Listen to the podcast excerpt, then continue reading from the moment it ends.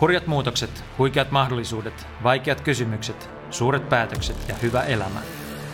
Tenex Finland podcast tuo seuraasi Suomen tulevaisuuden tekijät, näkijät ja etsijät. Isäntänä Jaakko Tapaninen.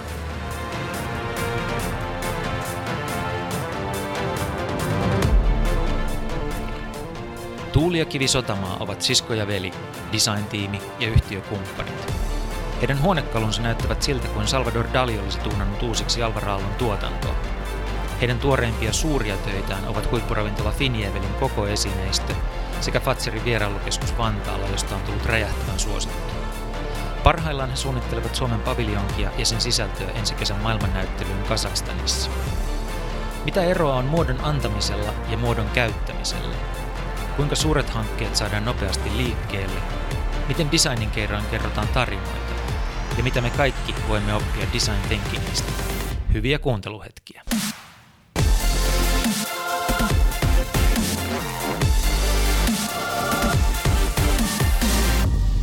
Tuuli ja Kivi Sotamaa, tervetuloa ohjelmaan.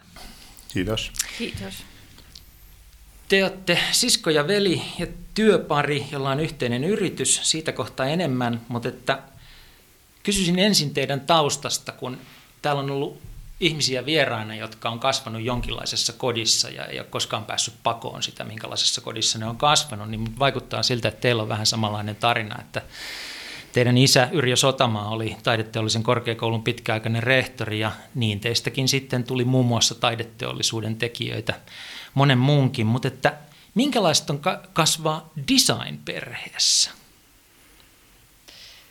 No, mä en tiedä, voiko meidän perhettä luokita niin design-perheeksi. Että, tota, meillä oli talo täys taidetta ja kotitalo oli tota, niin arkkitehtuurin koetalo ja me ramppas ties millaisia ihmisiä koko aika kylässä. Että, että aika semmoinen monimuotoinen kasvuympäristö, jossa oli sitten toisaalta taas äidin ammatin puolesta niin hyvin erilaisia ihmisiä myös kävi. Mutta Mikä oli teidän äidin ammatti? Valtiotieteilijä Aha. koulutukseltaan. Ja, tota, Sellainen kansanterveysjärjestössä johdossa.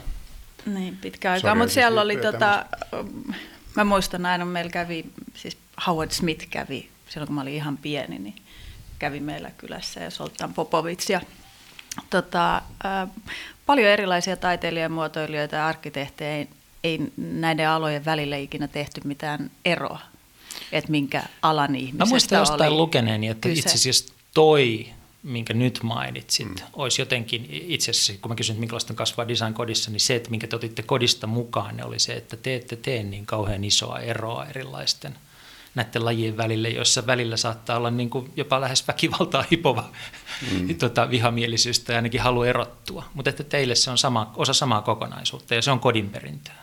Kyllä mä, mä luulen, että se on, se on mm. niin kuin iso osa siitä on kodin perintöä.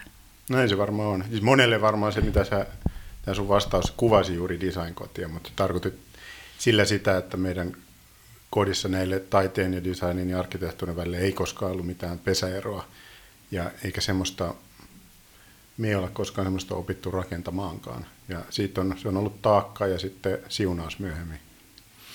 No, gruumattiinko teitä jo alun perin sitten, että teistä tulee designereita vai oliko teille, miten, oli, kuinka luontevaa se oli sitten valita tämä suunnittelijan ammatti?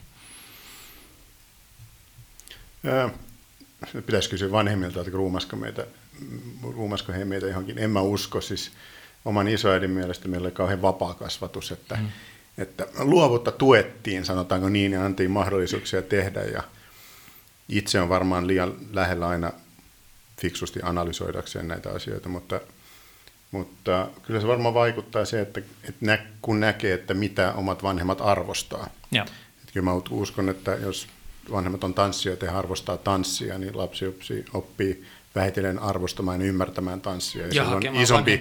arvostusta. Niin, no. ja sitä kautta se varmasti vaikuttaa vaikuttaa ää, niihin omiin valintoihin, eikä tekee, että toisenlaisessa ympäristössä, toisessa maassa, tämmöisessä maassa, missä se on vain perhe, se on myös maa. Et Suomessahan myös isän arkkitehtuuri ja taide on aika arvostetussa asemassa, jos verrataan esimerkiksi vaikka Yhdysvaltoja.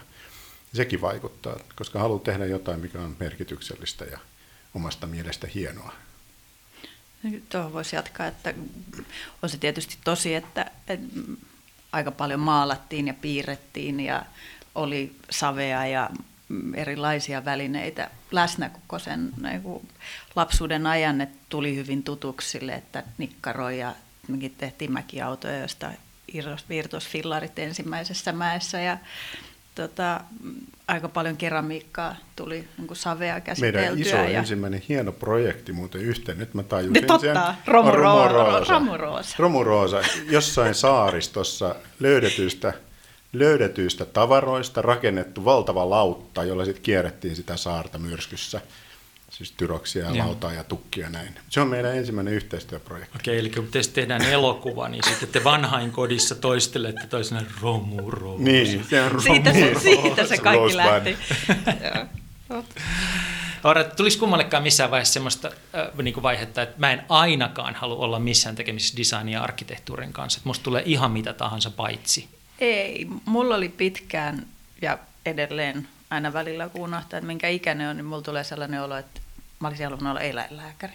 Se eläimet on aina ollut tosi iso osa mun elämää ja, ja meillä oli eläimiä tota, kanssa siitä lähtien, kun oltiin aika pieniä, niin, niin eläinlääkäriura on ollut semmoinen, että mä oon tosi kiinnostunut eläinten käyttäytymisestä ja, ja touhun niiden kanssa jatkuvasti edelleen, mutta ehkä se niin kuin sytyke ainakin mulla tapahtui alaan oli silloin, kun oli vaihto Jenkeissä ja se koulu, missä olin, niin oli ihan superhyvä taiteen muotoilun, arkkitehtuurin kaikilla eri aloilla. Ja mä opiskelin, siis mä vaan kävin niin kuin, ne, mitkä oli pakko ottaa, englannin kieli ja historia ja fysiikka, tai fysiikka ei ollut pakollinen, mutta sitä halusi opiskella siellä, niin, mutta kaikki muut oli vaan erilaisia taideaineita, kuin valokuvausta, keramiikkaa, maalausta. Tota, mitä sieltä nyt te pystyi opiskelemaan. Ja se antoi sitten semmoisen niin sysäyksen, että niin kuin, tässä on idea ja, ja jotenkin se, että te oppisitte siinä vaiheessa jo yhdistelemään niitä eri taitoja ilman, että niillä oli mitään eroa, että mikä piirrettiinkö siellä taloa vai, vai tehtiinkö valokuvia. Sitten kun te päätitte ryhtyä alalle, niin sitten te teitte molemmat pitkään uraa tavalla tai toisella niin kuin akateemisessa kontekstissa kuitenkin. Mm. Uh, mutta et se kuulosti sen verran monimutkaiselta, kun mä tuossa äsken kysyin, että kerrataan vähän niin kuin sitä, jos aloitetaan tuulista, niin miten tämä sun niin kuin opinnot ja tekeminen meni, noin lyhyt versio siitä? Mä opiskelin alkuun keramiikkalasit taidetta tota, taikissa. Ja mä olin hyvin kiinnostunut niin valtavien muotojen tekemisestä, veistoksellisesta taiteesta. Sitten mä opiskelin Lontoossa teollista muotoilua, vaihdoin sinne taikkiin, tulin takaisin ja enemmän sit suuntauduin muotoiluun ja tota, esineisiin ja, ja näin poispäin. Ja me tehtiin silloin opiskeluaikana jo, aloitettiin yhteistyö. Ja tota, tehtiin erilaisia projekteja ja sitten erilaisten sattumien kautta niin mä päädyin taikkiin rakentamaan taikille näyttely, niin kuin näkyväksi tekemisen strategiaa, näyttelystrategiaa ja seminaareja. Ja tota, ö, mietin, että millä tavoin voidaan tehdä yliopiston toimintaa ja opiskelijoiden toimintaa näkyväksi. Ja kertoa siitä muuta kuin, niin kuin markkinoinnin ja mainonnan keinoin. Tehdä konkreettisia tapahtumia siihen, siinä mä pysyin aika kauan ja päädyin sitten kehittämään myös Aalto-yliopistolle Eikö sama tavallaan asiaa. sama asia Aallolle no niin kuin joo, joo. ajatuksellisella tasolla? Ajatuksella, tehdä näkyväksi sitä, että mikä tehdä, se on se Tehdä uusi näkyväksi, niin kuin todentaa sitä, että mitä johtajat sanoo, millaisia sanoja he käyttää, niin mitä se on sitten niin kuin kulttuurillisesti ja miten se todennetaan, että se on ihan oikeasti totta, mitä, mitä tota, mistä puhutaan. Joo. Ja se on mielenkiintoista tota, harjoitusta ja haastavaa ja opettavaista myöskin. Miltä se, mitä johtaja sanoo, niin miltä se niin kuin näyttää ja tuntuu ja niin. miten se miten voi kokea. Se on, ja, niin. joo. Miten se on todellisuudessa.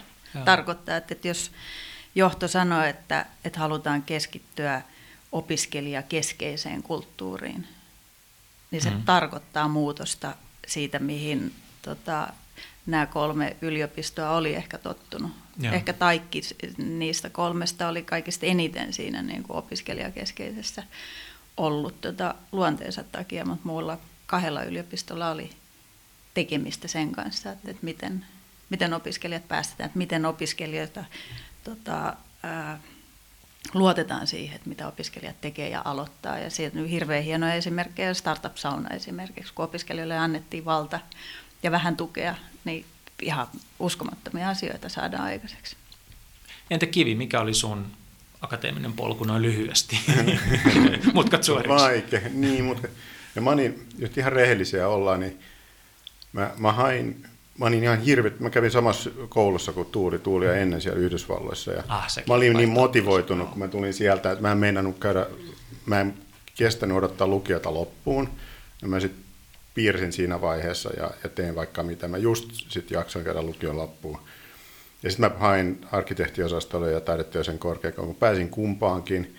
Sitten mä sain huonon neuvon joltain, että kun mä kysyin, että kumman mä valitsen, sanoin, että älä valitse kumpaankaan. Sitten mä hullu rupesin tekemään päällekkäin molempia niin kuin henkeä ja veren. Ja sitten kun mä olin pari vuotta tehnyt, niin sitten mua alkoi jo kyllästyttää, että mä haluaisin niin kuin oikeaan maailmaan. Niin sitten kävi niin hyvin tai huonosti, että mä tavarin, tapasin samanhenkisiä kavereita lähinnä Lontoon Architectural Associationin ympäriltä. Me perustettiin sellainen ryhmä, joka oli Ocean.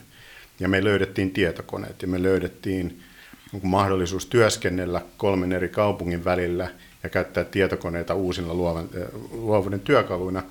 Ja me ruvettiin sitten opiskelun yhteydessä tota, tekemään projekteja. Ja sitten siinä kävi onnekkaasti ja epäonnekkaasti niin, että ne sai hirveästi mediahuomiota, etenkin kansainvälisessä arkkitehtuurimediassa, nämä niin kuin visiot, jotka sitten, joita monet rakensivat kymmenen vuotta myöhemmin, mutta siihen aikaan ne oli vielä visioita.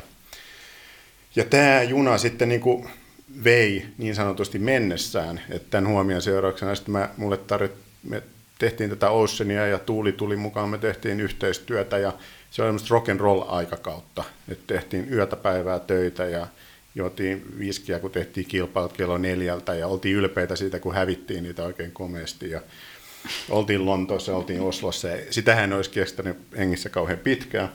Ja sitten mulle tarjottiin yhdessä kohtaa Amerikassa tota, mun suuresti ihailemat ihmiset ja ajattelijat tarjosi mulle professuuria, joka täyt, tarkoitti Amerikassa sitä, ne sanoi mulle, että do your thing. Ja tarkoitti sitä, että sun on maisteritason arkkitehtiopiskelijat tässä tapauksessa, jonka saat tehdä ihan mitä halut, pääset, se on niin kuin mielenkiintoista ja käsittelee uusia ideoita. Ja mä olin sitten kun sen ää, kuvion pauloissa kymmenen vuotta ja tein ja kehitin ideoita ja, ja opin keskustelemaan ja puolustamaan itseäni korkeammalla tasolla ja samalla Tuulin kanssa tehtiin pienimuotoisesti yhteistyötä, projekteja, näyttelyitä, väliaikaisia rakennuksia, designia ja pidettiin tätä yhteistyötä yllä. Ja sitten tuli Päivä Vaimon, joka on lääkäri, joka oli, san... oli mukana, mutta ties, oltiin sovittu, että tullaan takaisin Suomeen. Hän ilmoitti, että nyt, te tull, nyt mennään takaisin sinne Suomeen. Ja sitten me tultiin. Ja tota, vähän aikaa mä yritin tuonne Aalto-yliopistoon tai jalkauttaa tätä digitaalista ajattelua ja murrosta 2010 lähtien. Perustin tämmöisen laboratorion. Ja sen jälkeen ja samanaikaisesti me ruvettiin Tuulin kanssa enemmän enemmän rakentamaan tätä omaa toimintaa. Ja nyt me ollaan keskitytään vaan siihen. Ja hyvä niin, koska No niin, nyt päästään niin kuin tähän Ai, Ei ollut kauhean lyhyt, mä pahoittelen, mutta Ei, näin. ei, ei, kun pitää, tämä on jännä. Niin tota, ennen kaikkea siis se, että tämä kypsyminen yrittäjyyteen, että tämä on tämä, miten me halutaan organisoida elämämme ja tekemisemme, niin miten, oliko se niin kuin hitaasti kypsynyt päätös, oliko joku nopea hetki, että katsoitte toisianne ja sanoitte, että nyt, tai tuliko eteen joku projekti, jonka lähti viemään, miksi te ryhdyitte yrittäjiksi, kun te suomalaiseen malliin olisitte hyvin voinut niin kuin jäädä sinne yliopistoihinne viettää mukavaa niin. elämää. Ja se on varmaan omat raskaukset, mutta siis mulla oli ainakin hir, sanotaan, että kymmenen vuotta sitä tätä ideoiden kehittelemistä, niin niitä alkaa olla niin paljon, että on hirveä tarve saada niitä ulos sinne. Ja toiseksi, mm, miten tämä nyt sanoisi diplomaattisesti, niin kuin, suomalainen yliopistomaailma oli mulle niin kuin, sen Amerikan jälkeen kyllä niin kuin, jonkinasteinen pettymys se byrokratia ja, ja se, mistä se työ pääsensä koostuu, niin mä en nähnyt ja kokenut sitä pidemmän päälle mielekkääksi. Ja oli niin sanotusti aika, ja sitten meille syntyi näiden projektien kautta mahdollisuus. Mutta ainahan se, niin kuin itsekin varmaan tiedät, on aika pelottava loikka itse asiassa tehdä se, että ei ole niin mitään suojatyöpaikkaa niin sanotusti, vaan oikeasti pitää pärjätä tuolla markkinoilla. Ja etenkin, jos tekee tämmöistä työtä, joka on hyvin taiteellisesti orientoituneita, eikä lähtökohtaisesti niin kuin, ei lähde liikkeelle mistään kaupallisesta liiketoimintasuunnitelmasta, vaan me ollaan tehty tätä työtä pitkään, pitkäjänteisesti ja vähitellen ihmiset on löytänyt meidät ja on ää, syntynyt tilanne, jossa tämä meidän kaltainen tekeminen niin on se, tuottaa sellaista lisäarvoa, josta monet on valmiit maksamaan. Miten Tuuli, miten sulla kypsyminen yrittäjäksi tapahtui? Mä luulen, että siinä oli monta asiaa tapahtui yhtä aikaa. Tietysti yksi oli, että kivi tuli Suomeen, vaikutti paljon, koska me oltiin 99 aloitettiin yhteistyö ja sen jälkeen tehty niin kuin joka vuosi useampia projekteja ja se niin kuin, yhteistyön taso koko aika parani ja syveni ja siitä rupesi löytymään, että mikä on meidän erikoisuus. Sitten myös tuli tota, semmoinen hetki, että tajus, että jos haluaa olla oikeasti muotoilija tai suunnittelija, taiteilija, niin sitä praktiikkaa on pakko tehdä. Että ei se auta, että sitä vähän harrastaa. Koska suurin osa siitä ajasta kuitenkin yliopistomaailma sekin työ, mitä mä tein, niin se vei kaiken mahdollisen ajan. Ja tota, ei se sitten enää antanut tilaa sille niin kuin omalle luovuudelle. Ja myös mun tota, työnkuva muuttui siellä sellaiseksi, että mä en enää nähnyt sitä työtä itselleni mielekkääksi. Työn kuva oli mielekäs, mutta tota, ei mulle enää. Niin siitä oli tota, helppo ja vaikea, mutta oli se siis niin kuin suunnaton helpotus siinä vaiheessa, kun ei olekaan kalenteri täys kahdeksasta kuuteen kokouksia ja tota, mä varmaan mä muistan istuneeni ensimmäisen kuukauden sillä, että mä leikkasin kapalevyä ja liimasin kuumaliimalla ja mä olin ihan sairaan onnellinen. Mä totesin, että mä en yhtenkään kokoukseen suostu menemään, että, että mä suostun tapaamaan ihmisiä ja ideoimaan ja juttelemaan, mutta, tota, mutta se aika, että, että viettää suljetuissa huoneissa, pyörittelee asioita, jotka ei välttämättä johda mm. kauheasti mihinkään, niin se, se ainakin ajo musta ohi. Eikö toisaalta teidän ala ole vähän poikkea monista muista aloista siinä, että siinä on aina ollut niin kuin liikettä yrittämisen ja mm. niin kuin yliopistomaailman välillä. Että se on ollut niin kuin luontevaa, että arkkitehdit ja muotoilijat on tehnyt elämässään molempia ja välillä päällekkäin. Et, etenkin, siis, etenkin anglosaksisessa tai amerikkalaisessa maailmassa, koska ne professuurit aidosti on sellaisia, että sulla on puolet Sä oot vaan puoliaikaisesti töistä ja senkin ajan sun toivotaan tekemään sitä sun omaa työtäsi. Eli ne tuo hirveästi taloudellisia resursseja ja ne tuo paikan, mitä käyttää ikään kuin laboratoriona. Mutta suurin osa eurooppalaisista yliopistoista on enemmän ammattikouluja, niin ammattikoulumaisia, jos verrataan tähän kuin amerikkalaiseen tapaan toimia. Et siellä se on hirveän kiitollista. Ja jos seuraa, katsoo esimerkiksi arkkitehtuurin niin kutsuttaa avantgardeja, niin lähes kaikki on jossain suhteessa akatemiaan. Niin kuin mm. edesmennyt Zaha Hadidkin jostain, vaikka hän on 400 ihmistä töistä ja kädet, kädet täynnä projekteja, niin on useammassa koulussa opettamassa vieraillessa, koska ne ideat on siellä, työntekijät tulee sieltä ja kollegat, jonka kanssa keskustella siellä. Se on osa sitä ekosysteemiä. Mutta Euroopassa ja Suomessa ei, se suhde ei ole sama, ihan samanlainen. Joo, näet, niin Praktiikan pra- ja, niin. praktiikassa toimivat arkkitehdit vie sitä koulutusta ihan valtavasti eteenpäin. Siellä on erilainen, dynaamisempi suhde niin. näiden niin. asioiden välillä. Ja se on hirveän hedelmällistä, mutta sitä ei niin kuin Suom- mä en ainakaan koe, että tämmöistä on Suomessa. Kun te, lähditte, te, te olette siis tehnyt nyt yhdessä muutaman vuoden töitä ja tehnyt sekä niin kuin fyysiseltä kooltaan pienempiä asioita että sitten hyvin suuria asioita. Että ensimmäisessä, kun katsoit, mitä te teitte, niin rupesi tulemaan huonekaluja. Sitten tuli jossain järjestyksessä tuli Finjevel Helsinkiin ravintola ja sitten tuli Fatserin vierailukeskus Vantaalle ja nyt te teette maailmannäyttelypaviljonkia Kazastaniin, josta kohta lisää. Mutta hirveän monenlaisia projekteja kaik, niin kuin kaikenlaiselta mittakaavalta ja luonteeltaan. Mm. Uh, ennen kuin mennään itse niin kuin tuohon tekemisen sisältöön, niin puhutaan vähän tästä työn tekemisestä, kun on niin kuin pakko kysyä, että miten sisko- ja veli-tiimi toimii? Miten, kun siis moni me ajattelee niin kuin perhesuhteita, niin se miettii, että toi olisi niin kuin se haastavin mahdollinen työpari mulle, mutta teille se tuntuu toimivan aika saumattomasti, niin tapahtuuko se intuitiivisesti vai oletteko te sopinut jonkinlaisesta työjaosta? Mä luulen, siis kaikki, esimerkiksi tämä Ocean, sekin oli yhteistyöprojekti, mä oon tehnyt paljon yhteistyötä. Se toimii aina, kun ne tekijät on tarpeeksi erilaisia, mm. mutta sulla pitää olla yhteinen projekti. Ja, ja, mä en, ja meillä on niin kuin yhteinen projekti, mm. ja, ja varmasti, ja meillä on sama silmä, jos näin sanot, esteettinen taju on samankaltainen. Mutta sitten me ollaan hyvin erilaisia, joka johtaa siihen, että se on mielekäs se yhteistyö. Ja tota, siinä on niin vissi ero muuten niin kuin projektin ja praktiikan mm. välillä. Et mehän yrittää nyt rakentaa praktiikkaa, niin kuin liiketoimintaa. Mm. Mutta projekti tarkoittaa sitä, että meillä on niin kuin filosofia, lähestymistapa, ja me tiedetään, ketä me ollaan. Ne, jotka tunteemme, tietää, tietää, että minkä puolesta me taistellaan, mitä vastaan me ollaan. Ja tämä monesti puuttuu. Mm. Että on vain bisneksiä tai palveluliiketoimintaa. Mutta meillä on ihan oma projekti, ja niin kuin syteen tai saveen me ajetaan sitä, ja se manifestoituu sitten pienissä ja isoissa niissä mahdollisuuksissa, mitä meille tarjotaan. Ja se, mutta se mahdollistaa tämän yhteistyön ja se tekee meistä ehkä vähän erilaisia suhteessa moniin niin per, tota, tavanomaisempiin toimijoihin tällä alalla. Okei.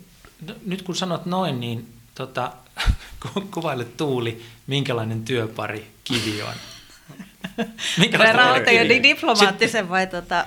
ei, ei, ei, ei. tämä on diplomaattinen ei, ohjelma, anna tota, Ei, siis me ollaan siis, me työskennellään eri tavoin, me ollaan hyvin erilaisia persoonia. Mutta minkälainen kivi on? Tota, kivi on, kivi, kivi on hyvin päämäärätietoinen. Ää, ei välttämättä ihan hirveän hyvä organisoimaan asioita, mutta saa uskomattomia asioita aikaa sitten, kun ryhtyy johonkin. Ja tota, mä tykkään, siis se, mä luulen, me, meillä on muutamia isoja eroja. Yksi, yksi varmaan on sellainen, että tota, mä tykkään kuunnella kauheasti ja kysyä paljon kysymyksiä. Kivi tota, varmaan myös sen niin kuin professuuri ammattinsa ja osaamisensa kautta niin on hirveän hyvä sanallistamaan asioita ja puhumaan niitä sitten niin kuin auki ja, ja argumentoimaan ja, ja niin kuin myymään on väärä sana, mutta tota, niin kuin kuvailemaan sitä, mitä me halutaan saada aikaiseksi.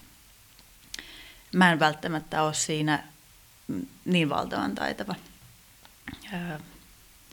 Mutta mä tykkään siitä. Mä myös tykkään pysyä välillä vähän niin enemmän taka-alalla ja tarkkailla ja luoda sitten tota, äh, ikään kuin prosesseja, millä asioita viedään eteenpäin. Että se sitten taas tulee mulla, mä uskoisin aika paljon niistä tuotannoista, mitä mä oon tehnyt, jossa on miljoona eri palasta ja tekijää ja pitää saada joku asia tapahtumaan yhdessä hetkessä, niin sitten siinä on semmoinen organisointikyky on mulle taas hirveän luonteista. Mutta kyllä me siis niin kun, ehkä meidän, et jos pitää hakea, että mistä tulee tota haasteita, niin, niin saattaa olla se, että, että mä haluaisin olla organisoituneempi kuin kivi. Joo. Mutta toisaalta se on niin kuin, niin kuin Kivi sanoi, että se, että me ollaan hyvin erilaisia, niin tekee tästä yhteistyöstä mielekkään ja mahdollistaa sen niiden projektien tekemisen. Että jos me molemmat tykättäisiin olla tota, vähän hiljaa ja olla enemmän taka-alalla tai molemmat tykkäisi olla, niin tai käyttää samoja työkaluja, niin ei siitä syntyisi sitten sitä, mutta tota, me ollaan harjoiteltu hyvin pitkään ja se mikä on niin kuin, mikä on helpottanut tietysti on se, kun on kasvanut samassa ympäristössä ja on oppinut. Referenssit on samoja. Niin referenssit on samoja mm. ja se, mistä Kivi sanoi, että on niin kuin samanlainen silmä, niin me pystytään kuvailemaan – eri puolilla maailmaa ollessamme niin sanallisesti toisillemme esimerkiksi jonkun muodon liike ja miten se jatkuu johonkin ja mikä efekti halutaan saada aikaiseksi. Ja se on molemmille tarkoittaa samaa asiaa. Jos mä sulle yrittäisin nyt kuvailla jotain tota, muotoa, niin voi olla, että sä piirtäisit sen ihan eri tavalla kuin, kuin se, mitä mä, mä sitten tarkoitan. Mutta No se varmaan niin, niin mutta siis se, se mikä on hauska niin tämmöinen mahdollisuus tämmöisen itsetutkiskeluun, niin. Tuuli puhui, niin sehän on, kaikkihan nämä on yksinkertaistuksia, yksinkertaistuksia mutta, mutta kun ihmiset tekee yhteistyötä, niin jos sä teet yksin, sä joudut tekemään kaiken.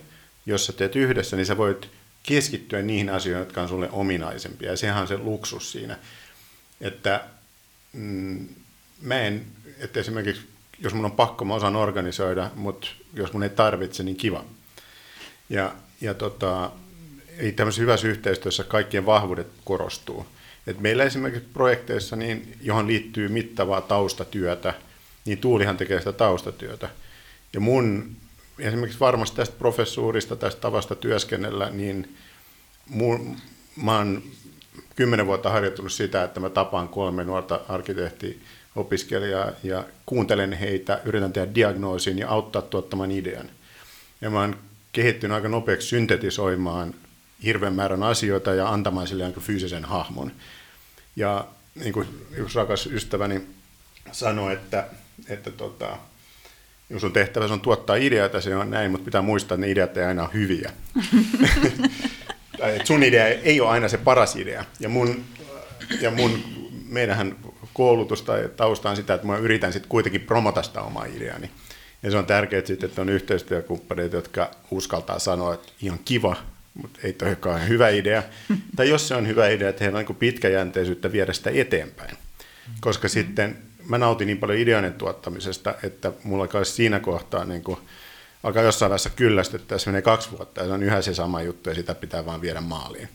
Niin siis toimitaan vähän eri aikajäntä eri lailla ja sitten se auttaa hirveän paljon. Mutta varmasti kumpikin pystyy tekemään kaiken yksin, mm. mutta ei tarvitse, kun te tekee yhdessä. Ja sehän siinä on parasta yhteistyössä. Jättikö Tuuli, kun hän kuvaili tuossa itsensäkin, ja jättikö mainitsemasta jotain oleellista, mikä pitäisi ymmärtää? Ei, ei. Okay. Ja siis, hetkinen. Hän sanoi, että... Ei, kyllä se oli ihan no. Minkälaisissa asioissa, kun sä, niin. Tuuli sanoi, että sä oot päättäväinen ja viet asioita läpi, niin minkälaisissa asioissa Tuuli sitten on päättäväinen? Minkälaiset asiat hän vie läpi, tuli mitä tuli? Niin no, Tuuli sanoi, mitä mieltä hän yleensä on niin kuin oikeassa siis muotoilullisista asioista. Ja. Tuuli on hirveän tarkka silmä ja se on, kuka, jos on vaikka harrastanut elämänmallin piirustusta jostain tai tehnyt itse jotain, mitä tahansa teet, sä sokerut sille, vaikka se olisi kuinka hyvä. Ja silloin on aina semmoinen työskentelymetodi, jossa sä näytät sitä jollekin toiselle, joka ei ole katsonut sitä, nähnyt mm. ennen tai päivän nähnyt sitä, niin heillä on aina niin kuin tietty etäisyys, ja sitten jos he on niin lahjakkaita ja vielä niin kuin näin saman projektin parissa työskentelevä, niin he pystyy hyvin tarkkaan sanomaan, että mikä siinä on vikana. Ja se toimii myös toisinpäin. Että kyllä jos Tuuli, Tuulihan rakentaa käsimalleja, jos mä teen tietokoneella niitä. Ja, ja kyllä me tehdään niitä yhdessä, mutta siinä mä seison Tuulin takana ja kun se on kymmenen tuntia tehnyt jotain asiaa, niin sanoit, että hei, mitä jos toiminisi tonne ja näin. Se on hirveän helppoa, koska mä en ole, mulla on se etäisyys mm. siihen ja mä näen sen tuoreeltaan tämän ää, kohteen. Ja tota, täm, tässäkin mielessä yhteistyö, se nopeuttaa sitä prosessia hirveästi. Ja kyllä kaikki isot, toi, fiksut toimistot toimii hyvin keskustellen ja, ja projekteja alistetaan kritiikille ja se nopeuttaa sitä ja niitä sparrataan eteenpäin. Tämähän on sitä design-prosessia tai design thinkingia tai design-metodologiikkaa, mitä yritetään siirtää myös muille aloille. Joo, tuota, siis toihan ihan sama pätee vaikka kirjoittamiseen tai mm. yrittämiseen, niin. että ne ihmiset, jotka on tosi hyviä ja onnistuneita, niin ne sanoo, että kaik, yksi tärkeimpiä asioita on löytää sellaisia ihmisiä, jotka suostuu suoraan oikeasti mm. sanomaan mielipiteensä. Mm. No se, sehän tässä niin kuin sisarussuhteessa on, että ne mielipiteet tulee Joo. hyvin suodattamatta ja hyvin suoraan hyvässä ja pahassa. Puhutaan vähän aikaa teidän muotokielestä, joka mun mielestä on kauhean kiehtova. Teidän firman nimi on Atelier Sotamaa, niin sanokaa vielä, mikä on se web-osoite, jossa voi käydä katsomassa, että mitä te olette tehneet. Se on www.sotamaa.net. .net, okei, okay, sotamaa.net.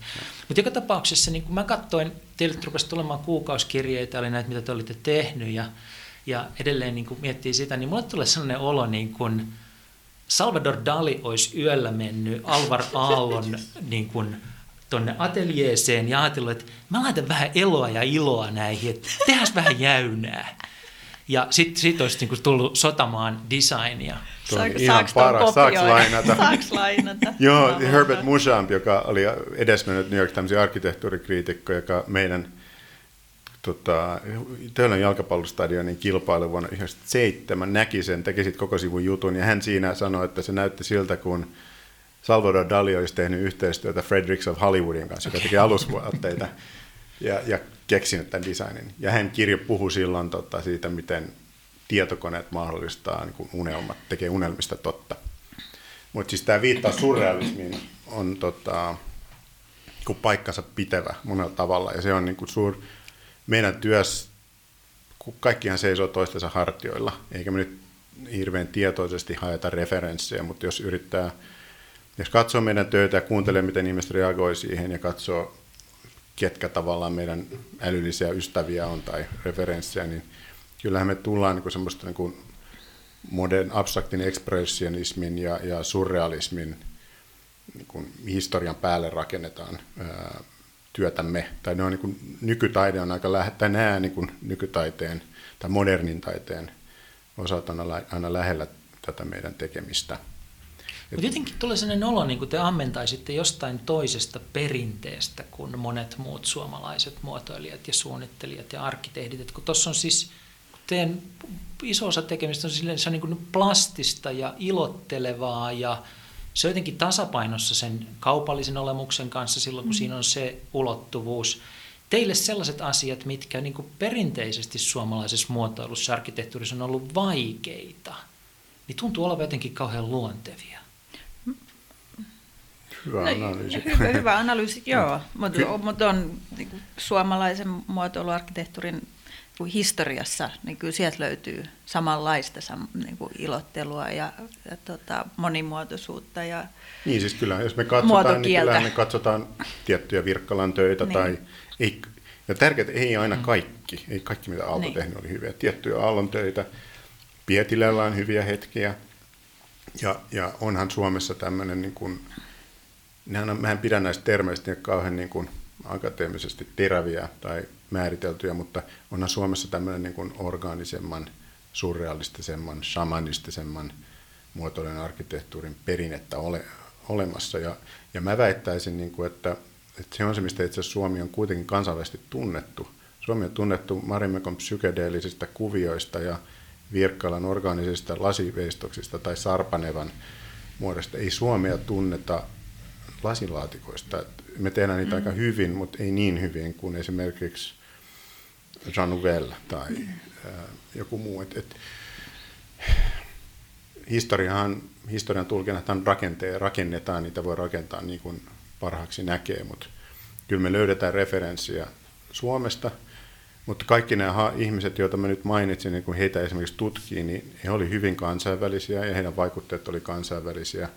Ja tämmöinen kansa, ajatus siitä, että Suomi tai suomalaisuus, näin pieni maa, viisi miljoonaa ihmistä, että, että se sinänsä riittäisi määrittelemään tai toimimaan niin kuin siinä tota, referenssinä sille pohjalle, niin se on mun mielestä virheellinen. Että kaikki, jotka tekee, suomalaiset muusikot ajattelevat, että Esa-Pekka Salonen tai Kaija Saario tai muut, että he, että he perustaisivat kaiken musiikillisen tekemään sen suomien ja suomalaisiin referensseihin. Että hehän on suomalaisia, mutta äärimmäisen kansainvälisiä ja osa sitä oman taiteenlaisen ekosysteemiä. Ja niin ollaan mekin.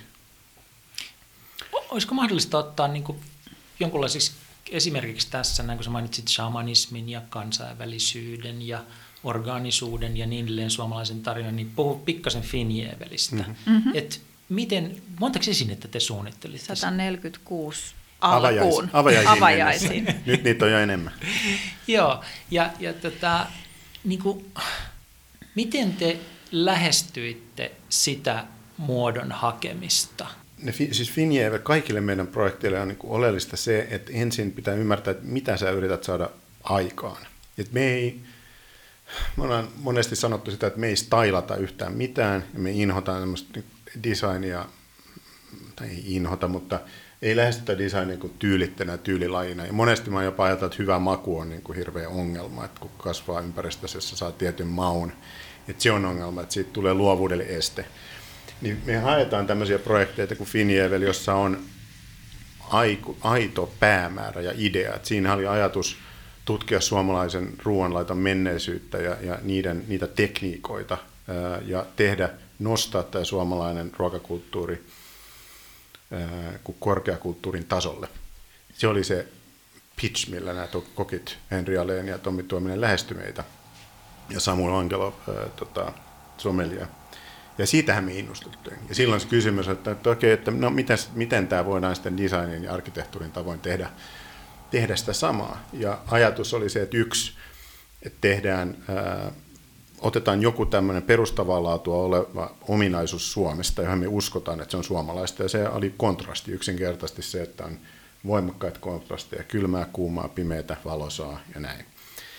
Ja rakennetaan tämmöisiä kontrasteja, jotka mahdollistaa myös sitten tämmöisen niin pitkän dramaturgisen kaaren rakentamisen illan aikana, että syntyy yllätyksiä ja hiljaisia hetkiä ja voimakkaita hetkiä ja minimalismia ryöpsähtelevää organisuutta ja, ja näin. Ja se, oli, se ohjasi tätä suunnittelua. Ja sitten sen jälkeen ää, niin yksittäiset esineet, designit lähtee liikkeelle keskusteluista, niin heidän kokkien ruokalaji-ideoista tai meidän joku muoto, tuotti, kokit keksi siihen ruokalajin. Ja se oli tämmöistä yhteistyötä heidän kanssa, jossa pyrittiin sitten luomaan kokonaisuus, jonka tarkoituksena oli olla, ää, tehdä jotain uutta. Et, ja koska me ollaan suomalaisia, niin se on suomalaista, me ajattelemme, että meidän tarvitsee siitä huolehtia. Se on niin kuin näin se on, mutta tota, me emme koskaan kysytty sitä tällaisia kysymyksiä, että mikä nyt niin kuin olisi sopivaa ja mm. että, että kuuluuko tämä nyt meidän a priori suomalaisuuden ideaan vai ei, vaan se ajatus meillä ja heilläkin oli katsoa menneisyyteen, ammentaa siitä, tehdä yhteistyötä käsityöläisten kanssa, heidän raaka-ainevalmistajien kanssa ja luoda jotain uutta ihan estämästä uutta. Ja sitten katsoa, miten se uusi pärjää tuolla maailmassa ja mitä mieltä ihmiset on siitä ja, ja pitävätkö he sitä suomalaisena, ei vai muuttaako se suom- meidän käsitystä suomalaisuudesta ja näin. Mutta me nähdään kaikki projektit jonkinlaista kulttuuriinterventioina. Me aina käydään keskustelu siitä, että miten me positiivisen esimerk- esimerkin tai positiivisen puuttumisen tai kriittisen asenteen kautta vaikutetaan johonkin asiaan maailmassa. Ja sitten ruvetaan miettimään, että miten tämä meidän oma taiteenlaji antaa meille aseita tehdä näin. Ja me ei koskaan lähde sitä projektia niin ongelmanratkaisun näkökulmasta, että asiakas tulee sanoa, että mulla on tässä ongelma, ratkaise se. Et me ollaan, etsitään sellaisia projekteja, missä syntyy uusia mahdollisuuksia, jossa me ollaan itse luomassa ja rakentamassa sitä projektia. Kuulostaako no, tämä nyt yhtään Joo, mutta mä, järkevältä? No, Kyllä, mutta mä haen vielä sitä niin kuin, niin. ikään kuin sytykettä siihen, niin kuin, että miten se Finjävelin tapainen esimerkiksi nyt sitten lähtee liikkeelle. Miten te työskentelette, kun te haette niin kuin sen alkuvaiheen jotenkin tunnelman, niin kuin mainostoimistossa tehdään moodboardeja, laitetaan ah. niin kuin seinälle kaikkea ja sitten päästään fiilikseen. Miten te niin kuin, pääsette käyntiin siinä sen tarinan etsimisessä? No siis isoin sysäys oli tietysti se niin kuin kokkien kertoma tavoite, että tämä on se, mitä me halutaan tehdä. Ja kun sitä sitten lähtee miettimään, että no miten niin kuin me voidaan tehdä sitten sama, niin kuin vähintään sama.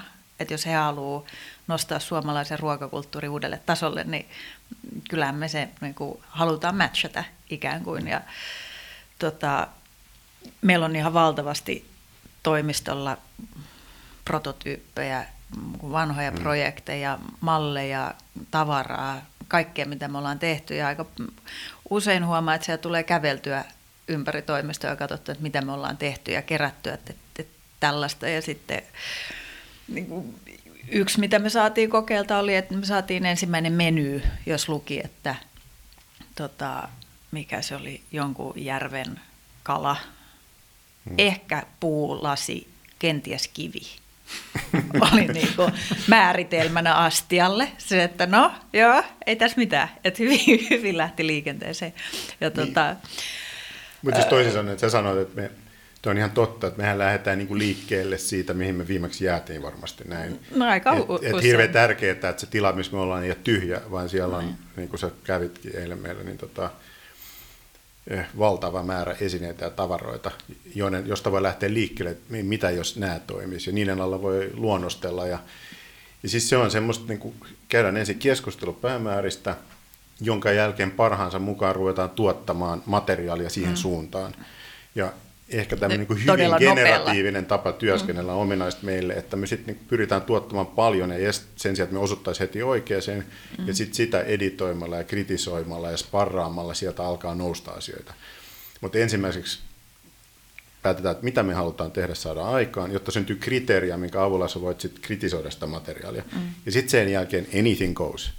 Et luonnostelet vanhoja mallia, tietokonemallia, näet kuvan jossain ja tuotetaan valtavan määrä ideoita, jotka, ja tämä on niin kuin mun mielestä design thinking ja, tai metodologia parhaimmillaan, sen kummemmin miettimättä, että se on hyvin kritiiketään se vaihe. Et Finjevelissähän mm. oli sitten aika nopeasti, meillä on iso pöytä toimistolla, niin siis siellä oli varmaan jos 146 tehtiin, niin 346 prototyyppiä ideaa, joista sitten yhdessä ruvettiin miettimään, että mitkä muodostaa mielekkään kokonaisuuden, miten ne toimii kokonaisuutena. Ja mitä mikä tarvitaan lisää. Idea, mikä on huono niin. idea, ja mm. siis se paljon huonoja ideoita. Tuliko nämä keittiömestarit mukaan tässä Joo. Ne, ne aina välillä tota, kävi toimistolla marssiaamulla sisään, ja sommelier tuli viinipullon kanssa, ja harjoiteltiin viinilasien tekemistä, ja tosi rikas ja vuorovaikutteinen keskustelu, mutta se mikä heissä oli ihana, niin ei he, he ikään kuin ohjanneet, me, ei he sanoneet, että me halutaan saada nyt tällainen, vaan sieltä tuli, niin kuin, että no, ehkä läpimitta voisi olla niin kuin 32 isolautainen. Et se, ja mieluummin mä laitan pyöreälle lautaselle kuin muotoiselle. Ne oli niin kuin ohjeiden tarkkuus.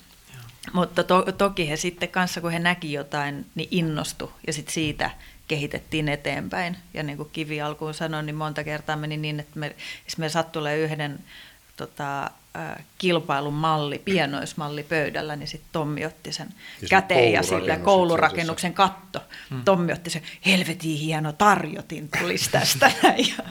tota, Mutta sitten näinhän se, he on luuti luova yhteistyö luova niin. ihmisiä, osallistuu ideoimiseen sitten. Ja, mutta se on tärkeää, että jotta pystyy nopeasti myös tekemään jotain mm, hyvää, niin se mitä oppii enemmän enemmän, mitä kokeneemmaksi tulee, on, että mikä se meidän oma rooli on. Että me, annet, me mm.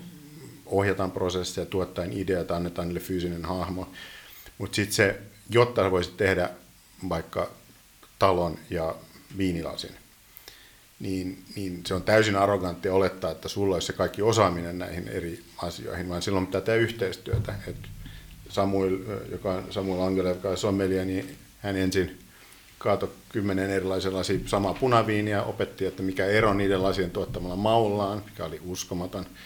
Ja sen jälkeen vierekkäin istuttiin tietokoneella ja suunniteltiin niitä. Ja, ja kaikki se hänen osaamisensa saatiin sen suunnitteluprosessin niin, että hän istui tuossa täsmälleen sen koneen vieressä. Ja sitten tehtiin prototyyppejä maisteltiin. Mennään lasipajalle ja puhutaan puhaltajien kanssa, että mikä on mahdollista ja testataan ja nähdään, kun niillä epäonnistuu jotain ja sanotaan, että hei pysäytä tuohon noin, että toi olikin hieno tai löydetään sieltä jostain. Niin, ja ihan sama, että eilen oli puhelu, puhelu jonka takia myöhästyin tapaamisestamme, niin, niin tota, missä on äh, insinööri Suomesta ja, ja Stura on valmistusekspertti ja me ja sitten keskustellaan kesken mahdollisimman nopeasti, että miten massiivipuisto voidaan tehdä isoja monimuotoisia arkkitehtonisia rakenteita ilman, että kuka tekee turhaa työtä. Ja me ei ikinä, jos me yksin yrittäisi tehdä siitä, niin eihän siitä tulisi mitään. On tärkeää tuoda mukaan nämä eri ää, tota, arojen osaajat. Ja meidän roolihan siinä on sitten kun ohjata niitä prosesseja ja kertoa, että mitä me haetaan, mutta ei välttämättä antaa niitä ratkaisuja. Ja Finjevelissä tämä todellakin korostui, koska näin lyhyessä ajassa suuri määrä esineet, se oli mahdollista vain niin, että mentiin tapaamaan vaikka Andrei Hartikaista nuorta lahjakasta puuseppää ja kerrottiin, mitä me haettiin ja kysyttiin, että miten sä tekisit tämän. Jonka jälkeen heillä on lupa osallistua, tuoda kaikki se oma osaamisensa ja kaikilla on hauskaa, kaikkien ammattitaitoa kunnioitetaan ja lopputulos on fantastinen. Se tapahtuu nopeasti. Sen sijaan, että me mentäisiin, että tässä tämä on, teet tommonen ja sitten poistutaan paikalta ja sitten tekijät on siellä, että keskustelee keskenään, että kyllä ne on tyhmiä, että aika kalliskin tästä tulee, mutta tehdään nyt kun ne haluaa.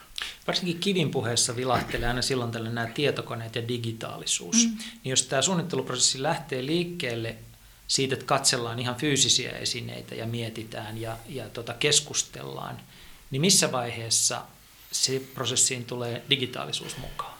Kyllä se tulee ihan heti alussa. Okay ja se riippuu, että joskus lähtee niin kuin puhutaan kaksi minuuttia ja sitten kivi hyppää tietokoneen ääreen ja rupeaa luonnostelemaan. Mutta se riippuu paljon siitä, että, että mikä se on se Sä asia. mitä... suoraan koneella. Niin, siis meidän erikoisuus no. ehkä digitaalisuudessa, kun, kun monethan kokee olevansa digitaalisia, kun vaikka taloja tehdään, tietomallinnetaan rakennusliikkeelle tietokoneella. Mutta meille digitaalisuus ei tarkoita sitä, vaan me luonnostellaan tietokoneella. Eli väärinkäytetään esimerkiksi anim, Hollywoodin kehittämiä animaatio-ohjelmia muodon tuottamiseen. Ja ehkä kun tämä orgaaninen geometria tai muotokieli, johon se viittaa, niin se on osittain seurausta tästä tietokoneesta ja siitä, mitä tietokone mahdollistaa, koska se mahdollistaa ihan eri lailla elastisen muodon käsittelemisen. Ja, ja ne ohjelmat, joita suurin osa suunnittelijoista käyttää, ei tee näin, mutta me, me käytetään tämmöisiä ohjelmia ja ohjelmistoja, tai väärinkäytetään, jotka tulee enemmänkin elokuvan, auto- ja avaruusteollisuuden maailmasta. Ja niiden avulla kuvitellaan ja luodaan asioita, ja sitten 3D-tulostetaan tai jyrsitään niitä todellisuuteen ja viedään niitä eteenpäin. Ja monesti meidän työskentelyprosessi on keskustelu, kivi luonnostelee tietokoneella, tulostetaan se, tehdään sitä iso pienoismalli tai prototyyppi, tuuli tekee käsin sitä täydellisen, se skannataan takaisin laser, laserskannerilla, sitten se on uudelleen tietokoneella ja sitten ruvetaan käyttää sellaisia ohjelmia tai ohjelmistoja, jotka on suunnattu sen asian toteuttamiseen, sen optimoimiseen, materiaalimäärien raskemiseen, muottien tekemiseen tai rakentamiseen. Ja se on niin kuin eri, eri vaihe.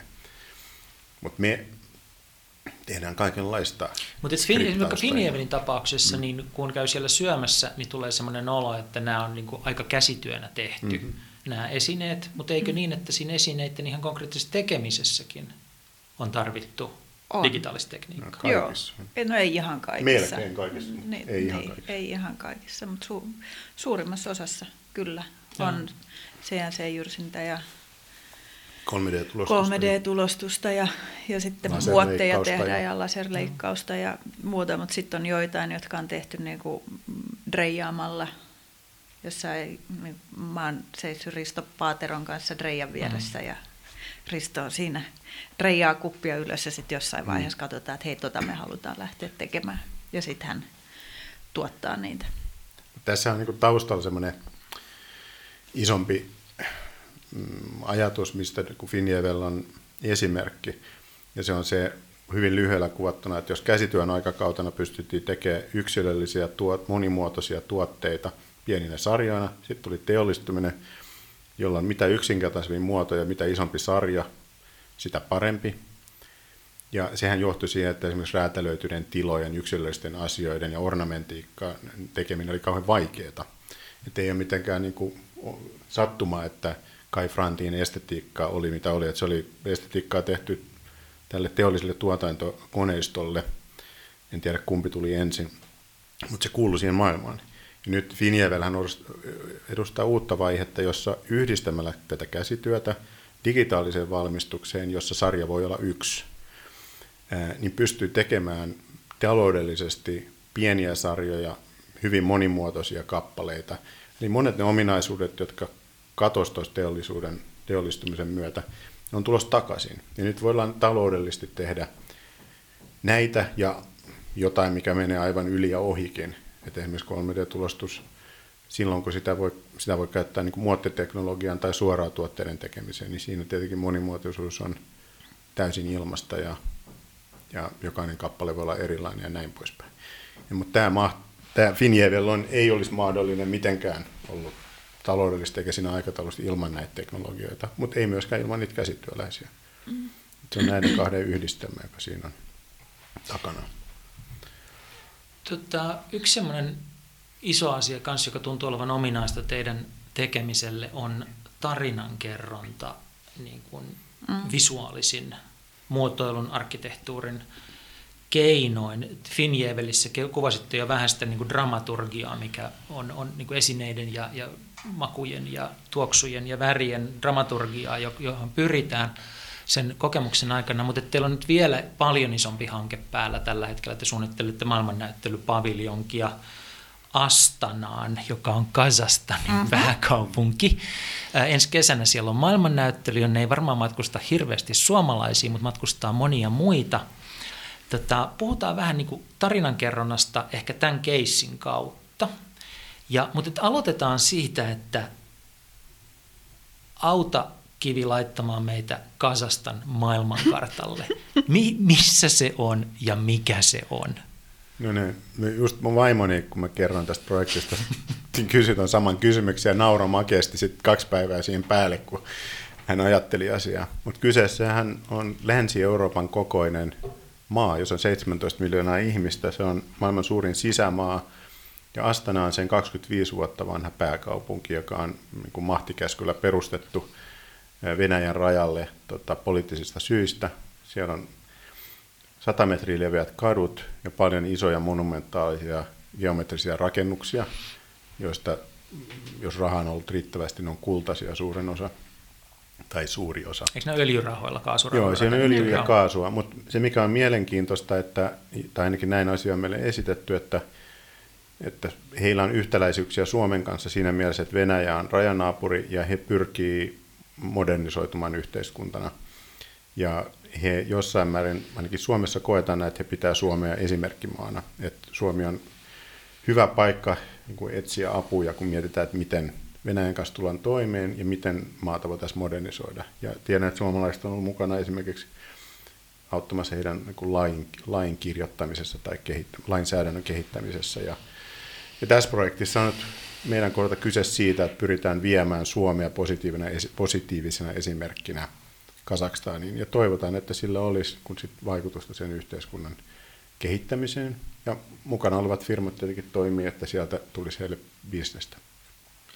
Nyt me voidaan olettaa toisinpäin, että ihminen, joka vierailee siellä Astanassa maailmannäyttelyssä, niin ei tiedä ihan hirveän paljon Suomesta, mm. niin kuin me ei tiedetä Kazakstanista. Niin miten lähestytään nyt sitten tällaista design-haastetta, jossa teidän pitäisi kertoa tarina Suomesta, joka sitten varmaan lopputulos kuitenkin, tai niin kuin tavoite on se, että sen pitäisi synnyttää kauppaa ja vuorovaikutusta mm, Suomen kanssa. Niin. niin. Siis se, kun meidän työ lähtee aina liikkeelle sisällöstä, aidosta sisällöstä. Ja kun mietitään sitten, että mitkä ne on ne keinot, joilla voidaan sitä sisältöä kertoa.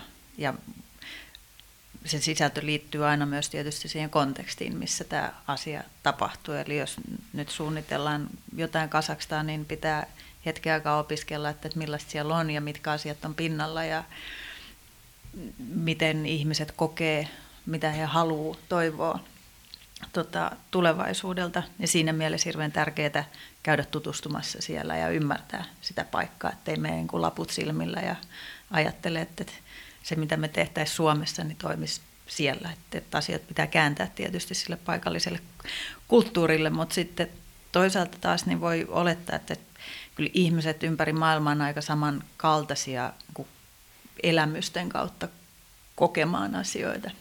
Et, et pyritään siihen, että, että, että se mitä tehdään niin toimii hirveän monella eri tasolla. Että, että voi tulla tilaan sisään ja olla vaan vaikuttunut ja saada jonkinlaisen fiiliksen. Ja ehkä se fiilis on se, mikä voisi olla, että jos sä tulet Suomeen kauniina kuulaana talvipäivänä, jaat hetken täällä ja poistut.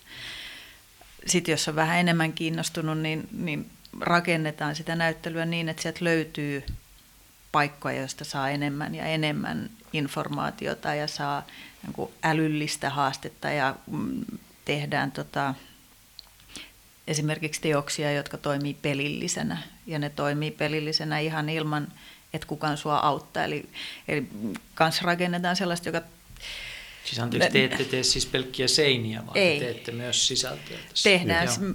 myös koko se, koko, näyttely. koko se näyttely, eli Joo. sisältö, tehdään seinät ja tehdään sisältö, rakennetaan se kokonaisuus ja se on se, mitä, mihin niin kaikissa meidän projekteissa pyritään, että ne on kokonaisuuksia, jossa otetaan huomioon niin kuin ikään kuin käyttäjäkokemus joka, jokaisilta askeleelta, minkä se kävijä niin kuin kohtaa sen meidän paviljongin. Ja siihen liittyy ääni, valo, rakenteet, hmm. esineet, mitä siellä on, miten yritykset on esillä, miten niistä kerrotaan. Ja sen pitää toimia lapsille ja aikuisille ja poliitikoille ja teollisuuden ostajille ja hirveän laajalla skaalalla. Eli sit, kun se, miten se näyttely sit tulee konkretisoitumaan, niin, niin tota, ää, siinä on monta eri koko luokkaa ja monta eri tasoa. Mikä on se niin kuin ydintarina, jonka te haluatte kertoa maailmannäyttelyvieraille? Se on, teemahan, silloin on annettu teema, joka on tulevaisuuden energia.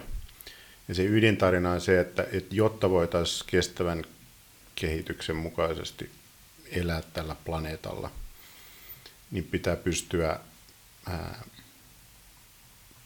toimimaan hyvin holistisesti. Eli pitää pystyä rakentamaan sellainen yhteiskunta, missä lainsäädäntö, teknologia, taiteet, kaikki pelaa yhteen. Esimerkiksi, esimerkiksi puhdasta vettä, niin ei voi ei puhdasta vettä tule vain teknologian avulla, vaan siihen tarvitaan myös lainsäädäntöjä ja käytäntöjä, jotta se olisi mahdollista. Eli me pyritään saamaan, luomaan sellainen kokonaisuus, jossa tämä, tämä ajatus välittyy, että, että koko yhteiskunta, se eri osatekijöitä pitää, ajat, ne pitää kaikki uudistaa, niitä pitää ajatella suhteessa toisiinsa – jotta saataisiin jonkinlainen uudistus aikaan. Ja Suomessa on aika, ollaan aika pitkällä tämän, täällä, ja me pyritään siellä sitten näyttämään esimerkkejä niistä teknistä sovelluksista tai esimerkiksi koulutuksen roolista kertomaan siinä, kuinka tärkeintä on kouluttaa ihmisiä. Se ei riitä, että on teknologiaa, joka mahdollistaa ää, ää, energiatehokkuuden, mutta pitää kouluttaa ihmisiä toimivaan ää, energiatehokkaasti jolloin koulutus on oleellinen osa tätä pakettia.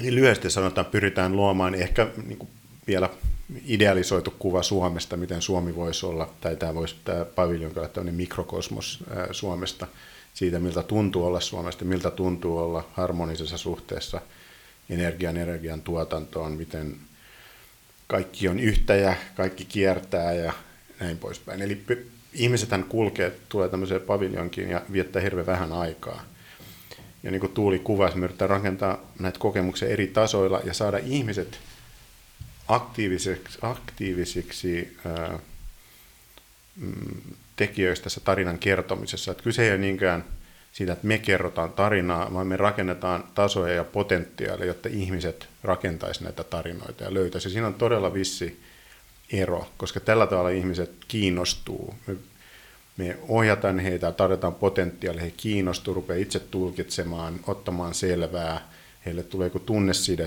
näihin asioihin. Sen sijaan, että yritettäisiin myydä, mainostaa, tuputtaa, antaa jotain ikään kuin valmiina. Ja se on se, miten tämä tehdään tässä tapauksessa niin kuin arkkitehtuurin valaistuksen, äänen, esineiden, digitaalisen sisällön keinoin on se, mikä – ehkä meitä kiinnostaa. Meitä kiinnostaa elämykset, ja jos elämyksestä puhuu tai käyttää kokemusta puhuu, niin silloin pitää ajatella kaikkia näitä eri aspekteja. Ei voi olla niin, että ne on toisistaan irrallisia. Ja yleensähän hankkeet vedetään niin, että niissä on maisema-arkkitehti, arkkitehti, myymäläsuunnittelija, näyttelyarkkitehtori, kuraattori, taiteilija. Ja mietitään tämmöisiä hankkeita, missä pystytään hallitsemaan koko tätä, kaikkia näitä elementtejä sillä tavalla rakentamaan – potentiaalia näille tarinoille syntyä. Miten te tuutte toimeen sen jännitteen kanssa, joka tämän tyyppisissä suomalaisissa hankkeissa aina on, joka on tämän niin kuin luonnon, luonnon ja korkean teknologian välillä. Että toisaalta me halutaan kertoa maasta, jossa on kuusia ja kiviä ja järviä, ja, ja tota, iloisia ihmisiä kansantaan huomassa niiden mm. keskellä. Ja sitten toisaalta me halutaan antaa kuva hirveän kehittyneestä maasta, jossa on fantastinen tietoliikenne ja, ja huikeata osaamista siinä sun tässä. Ja jotenkin siinä musta käy silleen, että jossain vaiheessa tehdään valinta, että me tehdään high mm. ja sitten me pannaan siihen vähän juhannuskoivuja, mm. tai me tehdään vähän juhannuskoivua ja me niin. ripustetaan niihin mm. high Niin.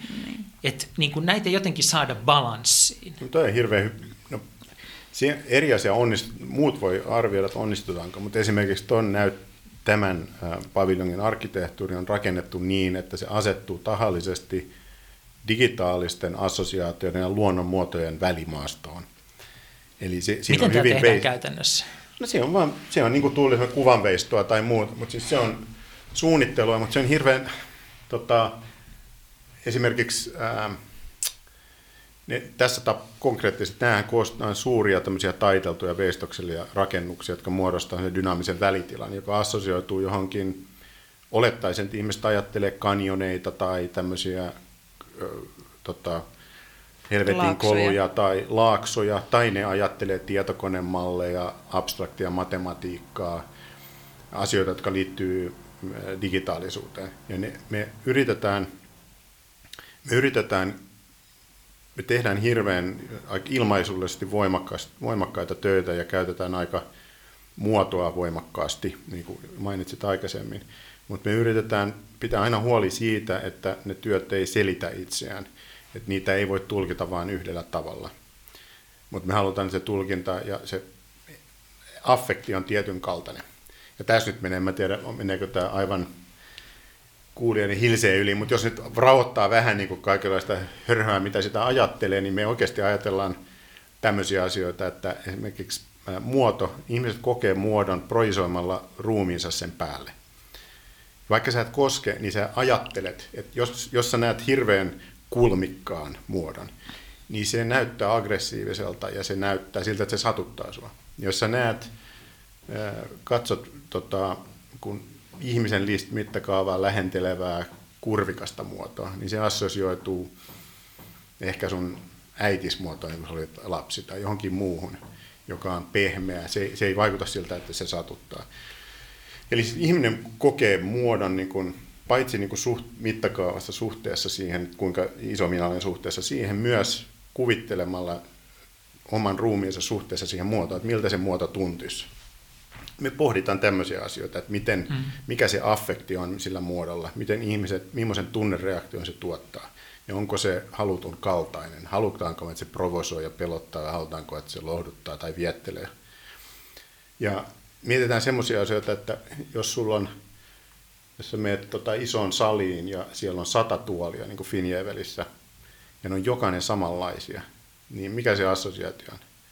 Se on armeija, sotilaat, hampaat, valkoisia rivistejä. Eli ne on, ne on vallan symboleita ja, ja ne on, tota, liittyy tietyn, siihen on tietynlainen totalitarinen efekti. Jos tekee niin kuin ne tuolit on epäsymmetrisiä, aika organisia muodoltaan, vähän ja jokainen värisiä. on vähän eri sävyinen. Mihin se assosioituu? Se assosioituu ihmisiin. Ihmiset on erilaisia, vähän epäsymmetrisiä, vähän eri värisiä. Se on ihan erilainen humaani se itse asiassa niin kuin vaan huonekalujen tuottama tilallinen niin kuin affekti. Ja siis tämä on kaikkein kiehtovin taso suunnittelusta, koska se on ikään kuin, se on vähän niin kuin hyvä tapa ajatella tätä on ehkä niin kuin elokuvan soundtrack. Että sä et tiedosta tätä siellä, mutta se vaikuttaa aivan hirveän voimakkaasti siihen sosiaaliseen ja sitä kautta poliittiseen tilanteeseen, mikä luodaan. Et jos kauhuelokuvaan laittaa komedian soundtrackin, niin se ei toimi kauhuelokuvana enää. Ja tätä kautta me oikeasti lähestytään projekteja, ja ehkä tämä on nyt tämän esimerkin kautta ymmärrettävä, me lähdetään niin kuin niitä, pohditaan aina sitä, että mikä se on se sosiaalinen ja poliittinen tila, joka luodaan. No, Kasakstan niin on diktatuuri, niin siellä me ollaan pyritty luomaan tämmöinen kuin dynaaminen demokraattinen tila. Eli tila, joka on epäsymmetrinen dynaaminen, missä sä voit olla, missä sulla on lupa koskettaa, jättää jälkiä, oppia. Ja siinä kontekstissa mulla ei koskaan lupa olla maailmassa noin. Niin se on radikaalia. Mutta kukaan ei sano sitä, alleviivaa sitä, vaan me toivotaan, että se välittyy elämyksenä. Ja tällä tavalla niin kun, ilman, että me ollaan poliittisesti niin päälle viivatun provosoimaan, itse asiassa voidaan tehdä hirveän radikaalia interventioita niin johonkin johonkin ympäristöön. Näin, jos me tehdään Guggenheimin arkkitehtuurikilpailu tai jotain muuta, niin näitä asioita me niin sanotusti kelataan. Sitten sen jälkeen se tulee. Ja mun mielestä tässä on niin ero formalismin, formalismi, joka on tyhjää muotoa, ja, ja sen välillä, että osaa oikeasti käyttää muotoja. Ja, ja niin, niistä ei ole kyse siitä, että se olisi tailausta tai trendikästä tai jännän näköistä tai vaan vauta, mitä, tar- mitä pidetään kuin negatiivisena käsitteenä Suomessa, vaan kyse siitä, että käytetään, vaikutetaan ihmisten kokemuksiin elämyksiin hyvin taitavasti monella rekisterillä ja harkitusti. Ymmärsinkö mä oikein, että te niin kuin pyritte työskentelemään sillä tavalla metatasolla, että jos puhutaan tarinankerronnasta, että teillä ei ole valmista tarinaa, jonka te haluatte istuttaa ihmisen päähän, mm. vaan te luotte niin kuin tiloja ja ympäristöjä, jossa te annatte niin kuin vihjeitä ja inspiraatiota, mutta että ihmiset itse kertovat omia tarinoitaan ja muokkaavat omia tarinoitaan itselleen kyllä. ollessaan kyllä. niissä tiloissa. Kiitos, että Tämä on se, tämän pyr... suomeksi. Tähän te pyritte. Joo, Joo kyllä, kyllä, kyllä, nimenomaan. Tähän me pyritään. Ja joskus saattaa olla, että esimerkiksi Fatserilla että on sitten joku opas, joka toimii tarinan kertojana, joka voi käyttää sitä ympäristöä niin kuin hyväksi ja kertoa haluamansa tarina Joo. ja ohjata sitä tulkintaa, mutta me ei tehdä sitä. Tekisi mieli puhua Fatserista, mutta mä pelkään, että meillä ei ole aikaa nyt siihen, mutta että siellä te olette joka tapauksessa, ette ole pelännyt kaupallista haastetta, vaan ei. olette tehnyt vierailukeskuksen, joka, jonne jonotetaan, jonne maksetaan, että päästään katsomaan Fatserin tuota, brändin ympärille rakennettua maailmaa, ja jon, niin kun kävijöitä on melkein yhtä paljon kuin kiasmassa. No siellä on kolme kuukautta, kun se oli ollut auki, niin oli 30 000 kävijää käynyt. Joo, se on huima. Joka on aika huikea, huikea määrä. Mutta otetaan lopuksi pieni, semmoinen, mikä me epäilen, että voisi kiinnostaa meidän kuulijoita, niin on, niin kun, jos me purettaisiin pikkusen tätä käsitettä design thinking, että mitä se tarkoittaa, koska se on ollut semmoinen suuri muutos, josta ihmiset on ainakin kuullut ja ymmärtänyt, jotkut meistä on ollut sen kanssa tekemisissä, joka on rantautunut Suomeen ikään kuin. Vä- Mä ensimmäisen kerran kuulin itse sitä keskustelua alan ulkopuolisena silloin, kun Aaltoa alettiin rakennella. Et mm. Tämä on niin kuin uusi tapa ajatella ja mun ymmärtääkseni se tarkoittaa siis sitä, että sitä tapaa, jolla suunnittelijat lähestyy design-haasteita, niin voidaan soveltaa mihin tahansa muuhun ongelmanratkaisuun. Mutta mitä se silloin käytännössä tarkoittaa? Nyt jos mulla on ongelma täällä, täällä töissä tai kotona tai asiakkaan kanssa, niin, niin miten mä voin soveltaa design thinkingia mun ongelman ratkaisuun? No siis yksi, mä en tiedä mitä tu, Tuuli miet, näyttää miettimään tuossa, niin siis yksi konkreettinen esimerkki, joka ehkä liittyy tähän aiemmin käytyyn keskusteluun Finjävelistä ja siitä tavasta, millä se luotiin, on prototyyppien käyttäminen. Joo. Et hyvin nopeasti keskustelun jälkeen luodaan prototyyppejä ja sitten seurataan sitä, että miten ne pärjää niin sanotusti maailmassa. Mm. Ja mä itse asiassa kuuntelin National Public Radion tota, podcastia, jossa selitettiin jo, joku, nyt en muista kuka, oli soviltanut design thinkingia kun elämän ongelmien ratkaisemiseen. Ja he oli ihan yksinkertaisesti toiminut näin, että kaikilta, kaikkia pyydettiin miettimään kolme erilaista elämää tai uraa, jotka heillä voisi olla. Sen sijaan, että miettit, mikä on se oikea, niin he miettivät, kolme vaan hypoteettista mahdollisuutta.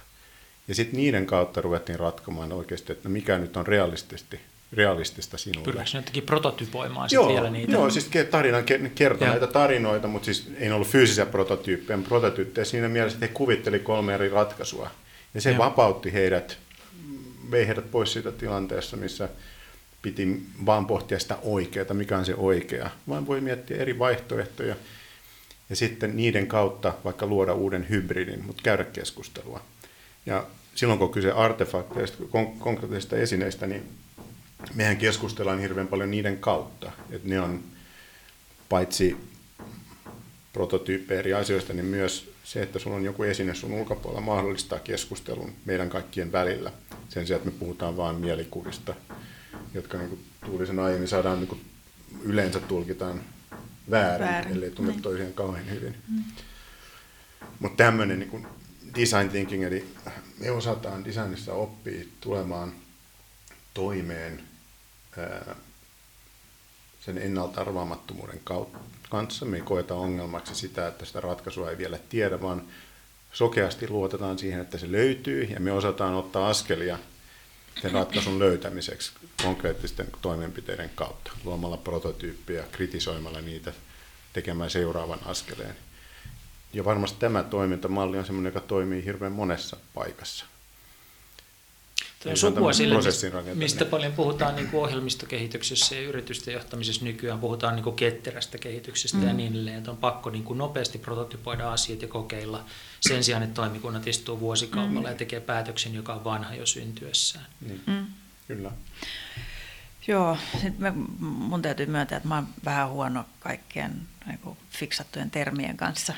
Et, mä kun käsittelisin jotain, että mitä design thinking tarkoittaa. En mä varmaan ikinä sitä miettinyt niin kuin, läpi ja tota, pohjimmiltaan, mutta tota, luulen, että yksi asia, mikä kanssa niin di- designereiden tai suunnittelijan ammattikunnassa on hirveän – oleellista on, että osataan toimia hyvin erilaisten ihmisten kanssa ja erilaisten, erityyppisten tilanteiden kanssa. Ja kun kivi kuvasi sitä, että miten ihminen projisoi omaa kehoa johonkin muotoon, niin designereiden pitää ymmärtää, että miten ihminen toimii, miten mieli toimii, niin kuin osata lukea, olla empaattinen, mutta olla myös hmm. tota, strateginen nähdä niin kuin yrityksen johto näkökulmasta, mutta hyvin myös niin kuin humaneja näkökulmia ottaa huomioon ja jotenkin semmoisen siihen luottaminen, että, että on tekijöitä, jotka liikkuu aika paljon eri alojen välipinnoilla ja niissä niin kuin rajapinnoilla ja väleissä, niin, niin sellaisten ihmisten mukaan ottaminen – jonkun uuden asian luomiseen ja sitten niin kuin, kyky myös kiteyttää niitä asioita, mitä syntyy ja, ja se, että uskalletaan tehdä prototyyppejä, niin kuin Googlella, niin nehän luo ihan valtavan määrän vaan hypoteettisia asioita ja ampuu niitä alas tai ylös käsittämättömällä tahdilla ilman, että ne tietää niin ensimmäisestäkään asiasta, että tuleeko tästä hyvä juttu. Mä kuulin just, että, että Google ja Facebook testaa joka kuudes minuutti jotakin uutta niin. ominaisuutta, joka niiden palvelussa, palvelussa Joo. on. Joo. Ja siis sehän kehittää sitä, kun mm. se on ainoa tapa, jolla Google kasvaa, mitä ne kasvaa 20 pinnaa, pinnaa vuodessa. Niin mm. eihän sillä, että sä niin kuin istut niissä toimikunnissa ja sitten luot seuraavan toimikunnan pohtimaan, että mitä hypoteettisesti tapahtuu, jos näin tehdään ja niin kuin valmiiksi alasammutaan ideat ennen kuin kun niitä testataan. Että pitäisi niin päästä siihen niin ehkä pois siitä pelosta, että, että jos joku ei ole valmis, niin mä en voi antaa sitä tutki, tutkittavaksi tai kritisoitavaksi. Et nope, nopeasti ulos, niin kuin Finjevelissä ja Fatserissa ja kaikissa meidän projekteissa, niin tosi nopeasti toimitaan ja ja keskustellaan ja avataan sitä keskustelua ja, ja poimitaan niitä niin kuin valmis lankoja. sitten hyväksymään epäonnistuminen, Joo, eikö niin? Kyllä, on ja siis ne on hienoja. Kun epäonnistumiset on ihan loistavia, niistä oppii aika usein Eikä. enemmän kuin, mm. kuin niistä onnistumisista. Et onnistumisista oppii sen, että mitä mä seuraavaksi kehitän ja rakennan, mutta kyllä epäonnistumisesta oppii vielä niin. enemmän. eli, eli vastaus, niin kuin design on tietynkantainen prosessi, mutta myös kyky olla empaattinen ja ajatella kä- niin. käyttäjän ihmisten kokemusta ja antaa se vaikuttaa. Ja mä en tiedä kuuluuko se design thinking, mutta se, mm. mutta se on hyvä korostaa sitä, että se monesti kun tekee työtä ja näkee kuinka kovaa osa, erikoisosaamista ihmisillä on ja, ja ihmiset, jotka toimii designin alueella laajasti, niin parhaimmillaan se, mitä meillä on, on kyky syntetisoida asioita sen sijaan, että on kova osaamista jossain tietyssä asiassa. Ja koko ajan tämä niin kuin käyttäjän ymmärtäminen ja kyky syntetisoida näitä eri, monia eri tekijöitä, niin sille on tullut enemmän ja enemmän tarvetta. Mm. Ja sitten, mä en tiedä, onko se design thinking vai se on niin kuin suunnittelijoiden sitten ominaisuus, joka vähitellen kehittyy. Ja selvästi sille, tälle on enemmän enemmän tilausta esimerkiksi teknologiayrityksissä, kuitenkin yrittää tehdä kuluttajalle tuotteita, jotka koostuu aika kompleksisista osista, niin tarvitaan joku, joka pystyy ne asiat syntetisoimaan ja arvioimaan, että miten se saattaisi toimia tuolla ulkona maailmassa. Nyt ehkä niin kuin konkreettisena esimerkkinä, jos nopeasti palaa Fatseriin, niin siinä esimerkiksi haastateltiin siinä projektin ihan alkuvaiheessa niin yli 60 Fatserlaista ja mm. myös perheenjäseniä, mutta jokaisella oli niin kuin hyvin tarkka, uskomattoman syvä osaaminen siihen, mitä he tekevät. Ja ei se lopputulos ollut niin, että ne kaikki 60 tarinaa yritettiin tehdä teoksiksi, vaan se, että, että niistä 60 keskustelusta niin kondensoitiin ää, oleellisimmat asiat tai kiteytettiin. Ja sitten niille annettiin muoto. Ja yhdessä teoksessa, voi, niin mä väitän, että joka ikisessä teoksessa on osa sitä, mitä heidän yritysvastuujohtaja kertoo siinä haastatteluaikana. Mm. Ja jokaisessa on pieni osa sitä, mitä Miimi Fatser kertoo suklaavastuullisuudesta tai vastuullisuudesta yleensä. Ja sitten miten niistä saa rikkaita tarinankerronnan välineitä, niin sit se on se niin taito. Nyt on aika siirtyä mm. kolmeen viimeiseen kysymykseen. Jännittävintä. Kolme... Joo. Tätä, ensimmäinen niistä kolmesta kysymyksestä on, mainitkaa applikaatio tai ohjelma, joka, jota olette viime aikoina huomanneet käyttävänne useammin kuin aikaisemmin. Kivi vaikka ensimmäisenä.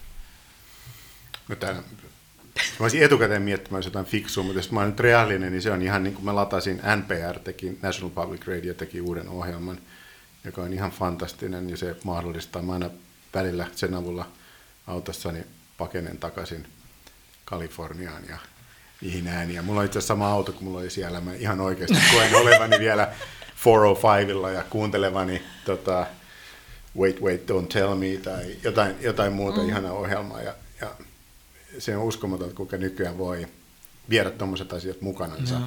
Ja, ja ei tarvitse tavallaan kokea yhte, yhteyden siihen paikkaan, missä asuu toisella puolella maailmaa. Ja se on taitaa... muuttanut mun elämää viime aikoina paljon paremmaksi. Taitaa olla niin, että me, jotka ollaan vaihto oltu, niin ei koskaan ihan kokonaan tulla takaisin. Että joku niin kuin sinne mm. jää sellainen mm. sää. Ja mites tota, Tuuli? No siis vähän Audible. samaan tota, suuntaan menee. Mulla on Audible on ehdoton. Ah, tota, ja se alkoi itse asiassa, mä kuuntelin todella paljon podcasteja ja seuraan edelleen. Hmm. Tenax on yksi niistä. Ja tota, nautin siitä, että voi kuunnella ihmisiä, jotka on hyviä kertomaan asioista. Siitä mä saan ehkä eniten inspiraatiota. Mutta Audible lähti siitä, että mä tota, viime kesänä sain puutias aivokuumeen, joka oh, niin kuin siitä, kun tota, selvisin sille, että pääs sairaalasta pois, niin mä huomasin, että mä pystyn oikein lukemaan enää, kun ei mm. kun rivit pysy. Ei ollut vaikea keskittyä. Ja sitten yksi mun ystävä sanoi, että, että, että, että kun äänikirjoja rupeat kuuntelemaan, että, lataat tämän ja tota, hän suosittelee pari jakaa kirjaa. Ja en mä sen jälkeen ole siitä irti päässyt ollenkaan. Mä kuuntelen ihan jatkuvasti, pari tuntia päivässä vähintään kuuntelen erilaisia äänikirjoja. Ja siis työmatka esimerkiksi muuttunut ihan erilaiseksi. No nyt me siis on... päästään tähän seuraavaan kysymykseen no niin. suoraan. Ja se seuraava kysymys on, että mikä on sellainen kirja, jonka sä oot lukenut tai kuunnellut viime aikoina, jota oot huomannut suosittelevassa kaikille vastaantulijoille? Öö, no mä oon suositellut ihan Ilon Maskin tota, ah siitä kertovaa kirjaa, Moby, ja tota, nyt mä kuuntelen Stanley Kubrickista. Okay. Kirja on niin erittäin viehättynyt tota, henkilökohtaisiin tarinoihin. Entäs kirja? Mikä kirja meidän pitää lukea? Mä yritän just tässä googlata, että kuka se kirjailija, kuka kirjailija oli. Tämä mun puhelin. Mä luin tota, niin me tehtiin Finjäveliä, niin mä luin samaan aikaan saan lahjaksi tota, ystävältä niin. Heat-nimisen kirjan. Totta. Ja muistaakseni, Tiedän, kuka se kirjailija? Se on tuossa New Yorkerin reporteri, joka meni Mario Batallin keittiöorjaksi. Ja kun mä oon tämmöinen innokas, innokas keittiökokki, joka, jolla oli aivan liian suuret luulot itsestä ennen kuin mä tähän Finjeveliin ja oikeiden kokkeen seuraan pääsin ja sen jälkeen on mm. ollut hyvin nöyrä.